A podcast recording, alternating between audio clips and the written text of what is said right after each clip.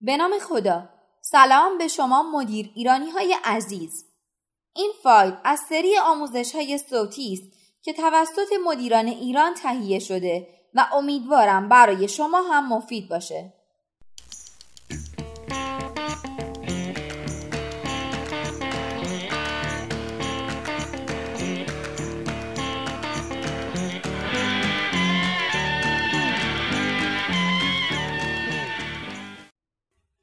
21 اصل روانشناسی فروش دو دلیل اصلی خرید یا عدم خرید میل به سود بردن و ترس از ضرر کردن است. مردم احساسی تصمیم می گیرن و بعد با منطق این تصمیم را توجیه می کنن. برای مشتری مهم نیست که کالای شما چیست و چگونه است. برای او مهم این است که کالای شما چه کاری برای او انجام می دهد. فروش حرفه‌ای با تحلیل نیازها شروع می شود. اشخاص به دلایل خود از شما خرید می کنند نه به دلایل شما. مشتری احتمالی تنها زمانی از شما خرید می کند که بداند دوست او هستید و منافعش را رعایت می کنید. مشتریان معمولا روی پیشنهاد شما فکر نمی کنند. به محض اینکه از دفتر یا محل کار مشتری بالقوه بیرون می روید او حتی فراموش می کند کسی مثل شما در این دنیا زندگی می کند. هرگز انتظار نداشته باشید مشتریان به شما زنگ بزنند. جواب نه مشتری احتمالی جواب رد به شخص شما نیست. مقاومت اولیه در برابر فروش هم مقاومت در برابر شما نیست. وقتی مشتری شما را ملاقات می کند اولین سوالی که به ذهنش می رسد اما آن را به زبان نمی آورد این است. آیا به من توجه و علاقه داری؟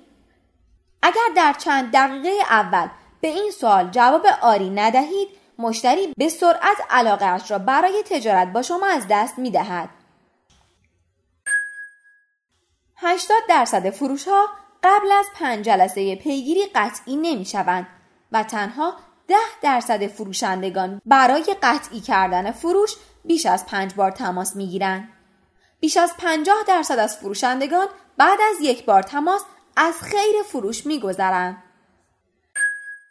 وقتی کسی به شما جواب نمی دهد به شما به عنوان یک شخص جواب نه نمی دهد بلکه به پیشنهاد یا ارائه قیمت شما جواب نمی دهد. اگر جواب نه را شخصی تلقی کنید به این نتیجه می رسید که احتمالا اشکالی در شما وجود دارد و یا به این نتیجه می رسید که گناه به گردن محصول یا شرکت شماست. وقتی این گونه فکر می کنید به زودی معیوس می شوید. اشتیاق خود را به فروش از دست می دهید. روش دیگری که فروشندگان می‌خواهند از امکان شکست خوردن اجتناب کنند این است که به لحاظ جغرافیایی هیته فعالیت خود را وسیع می کنند.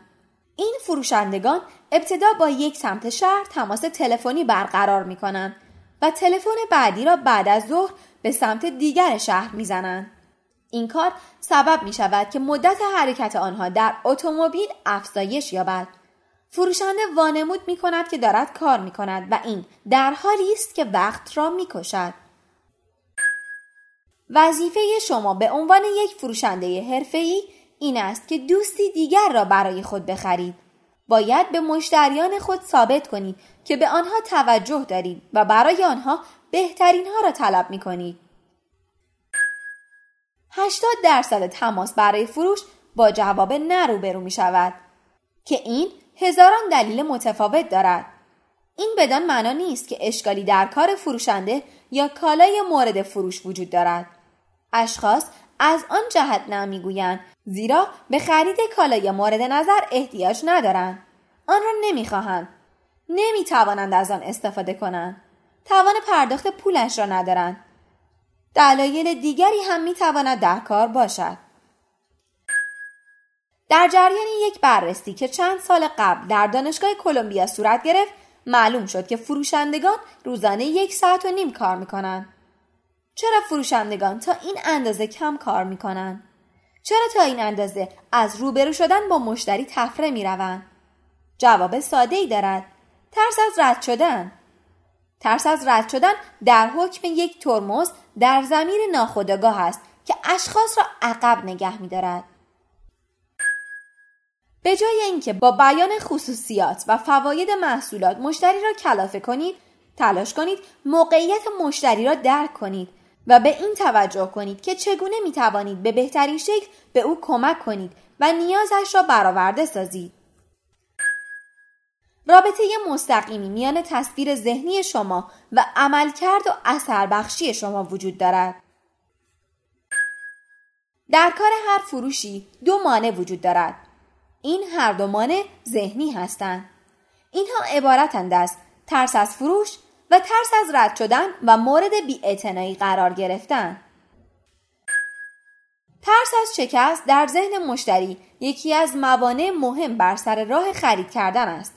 بنابراین در مشتری ایجاد اعتماد کنید و از ترس و تردید او بکاهید.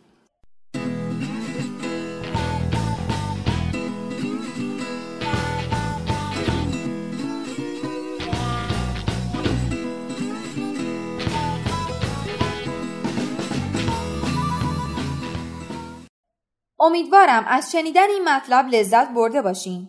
شما می‌تونید سایر فایل های صوتی آموزشی ما رو در کانال مدیران ایران به آدرس ادساین مدیر ایران دنبال کنید. شاد و سلامت باشید. خدا نگهدار.